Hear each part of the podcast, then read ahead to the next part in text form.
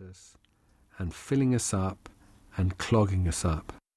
And by being able to let go of these emotions every night by dreaming, those vital emotional templates are kept in good working order for when we really need them next. And dreaming dissolves the strong, unresolved emotion of that day by acting the emotion out in our dreaming imagination. The effect is a bit like a circle being completed.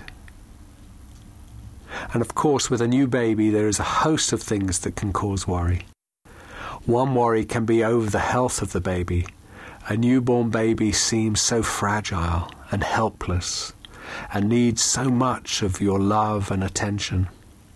And it is easy to forget how strong that baby is and that he or she knows very well how to survive and prosper. Or you may worry about your physical and emotional capacity to give and to care as is needed. This is a typical worry. And there are others, perhaps related to the changing relationship with the father of the baby and other family members, or over money and the massive change that is happening in your life and to your independence. Or just worrying over the feelings you have, which do not seem to be natural and storybook.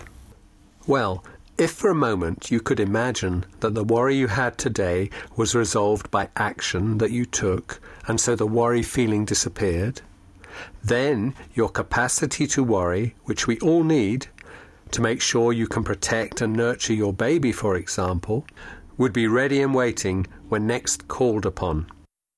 But what if you went to bed that night with the worry still nagging away at you? And how would it be if this was happening every day?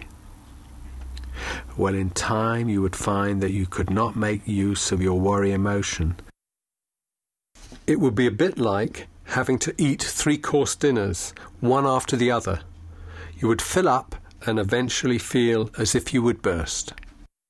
And so, to avoid this, we humans have evolved to dream to act out a metaphorically similar completing experience and so let go of the emotion. Dreaming is your emotional flush toilet, so you are empty and alert for the next day.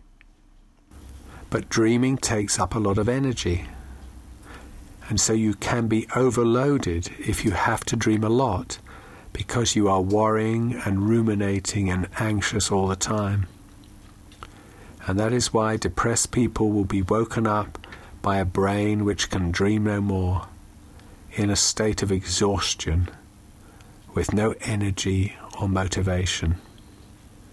And how would it be if you were not sleeping normally because you had a small baby to look after, and that baby's sleeping was fitful and disruptive, as a tiny baby's sleep typically is? And how are you when you wake up? Is the waking up time the worst part of the day for you? And when you think about it, do you, as a new mother, spend a large part of your day worrying and ruminating round and round, back and forth, resolving nothing, and just banging your head time and again on the same questions? And we will sleep much less of the essential slow wave regenerating sleep when we worry a lot, because we are dreaming too much and this is another reason why we can be exhausted by our nightly sleep rather than refreshed, and why it is that when depressed we are more vulnerable to physical wear and tear. And this will be especially so if our sleep is being disrupted by a baby needing regular feeding and nappy changing. It is actually quite easy to understand why those feelings of hopelessness and low motivation arise, isn't it? You are attempting to dream more than you are capable of.